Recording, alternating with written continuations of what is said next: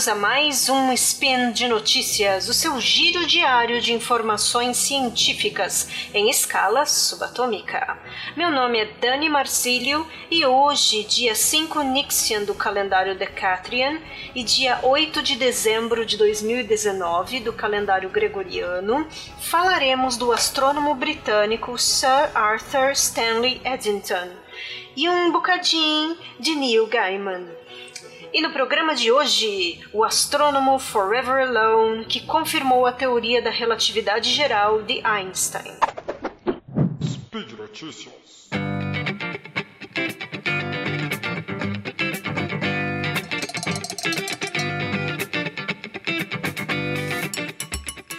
O astrônomo inglês Sir Arthur Stanley Eddington, nascido em 28 de dezembro de 1882, que viveu até 22 de novembro de 1944, foi responsável por catapultar nosso amado Albert Einstein ao estrelato da física, ao confirmar sua teoria da relatividade em sua histórica expedição do eclipse em 29 de maio de 1919. E onde, onde aqui no BR. Nesta data, na cidade cearense de Sobral, um pouco antes das 9 horas da manhã, uma brecha no céu que estava encoberto até então revelou o momento em que o disco solar foi obscurecido pela Lua. Populares, claro, prestigiavam o fenômeno e alguns com receio, inclusive, outros apenas curiosos e afoitos pela novidade.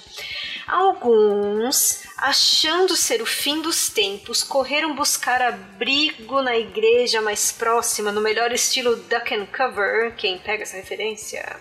Animais ficaram confusos, inclusive alguns. Seria hora de dormir para as corujinhas, é, para o galo, por exemplo, canto ou não canto, enfim, estava tudo escuro.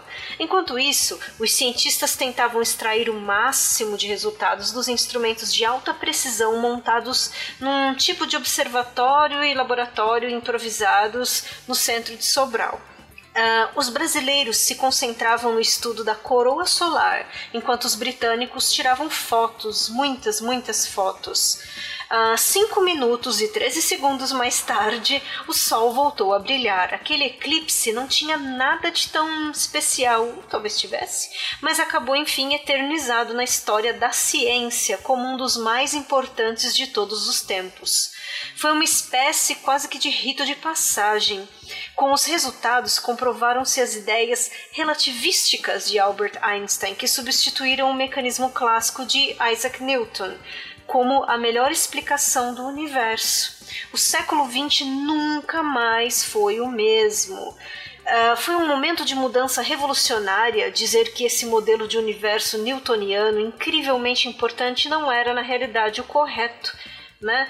É, segundo a fala do britânico Richard Dunn, pesquisador da Universidade de Leicester e curador das exposições de História da Ciência do Observatório de Greenwich.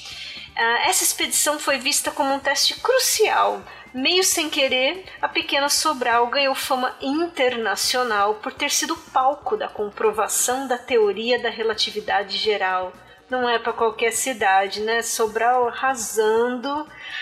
E este ano, ouvintes, se celebra, portanto, o centenário dessa expedição, desse evento tão marcante que revolucionou a ciência e uniu uma humanidade devastada pela guerra sob um céu de verdade cósmica. Né? Estamos falando aí de uma época em que as, a Grande Guerra ainda acontecia, né? Estamos aí no ano de 1919, a Grande Guerra tinha assolado o mental e o físico, né, e o emocional da humanidade. Então reflitam sobre isso, que coisa fofa que aconteceu em Sobral, né?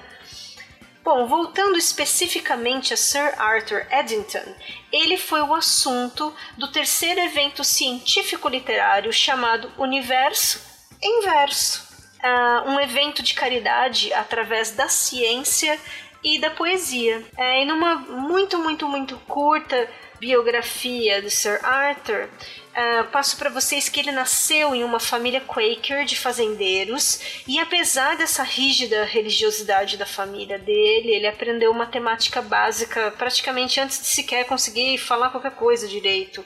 Ele usava a Bíblia, que ele era obrigado a ler, para contar as letras da Bíblia. E aos 10 anos ele já tinha mapeado todo o céu observável a ele com um telescópio simples que ele pegou emprestado na escola.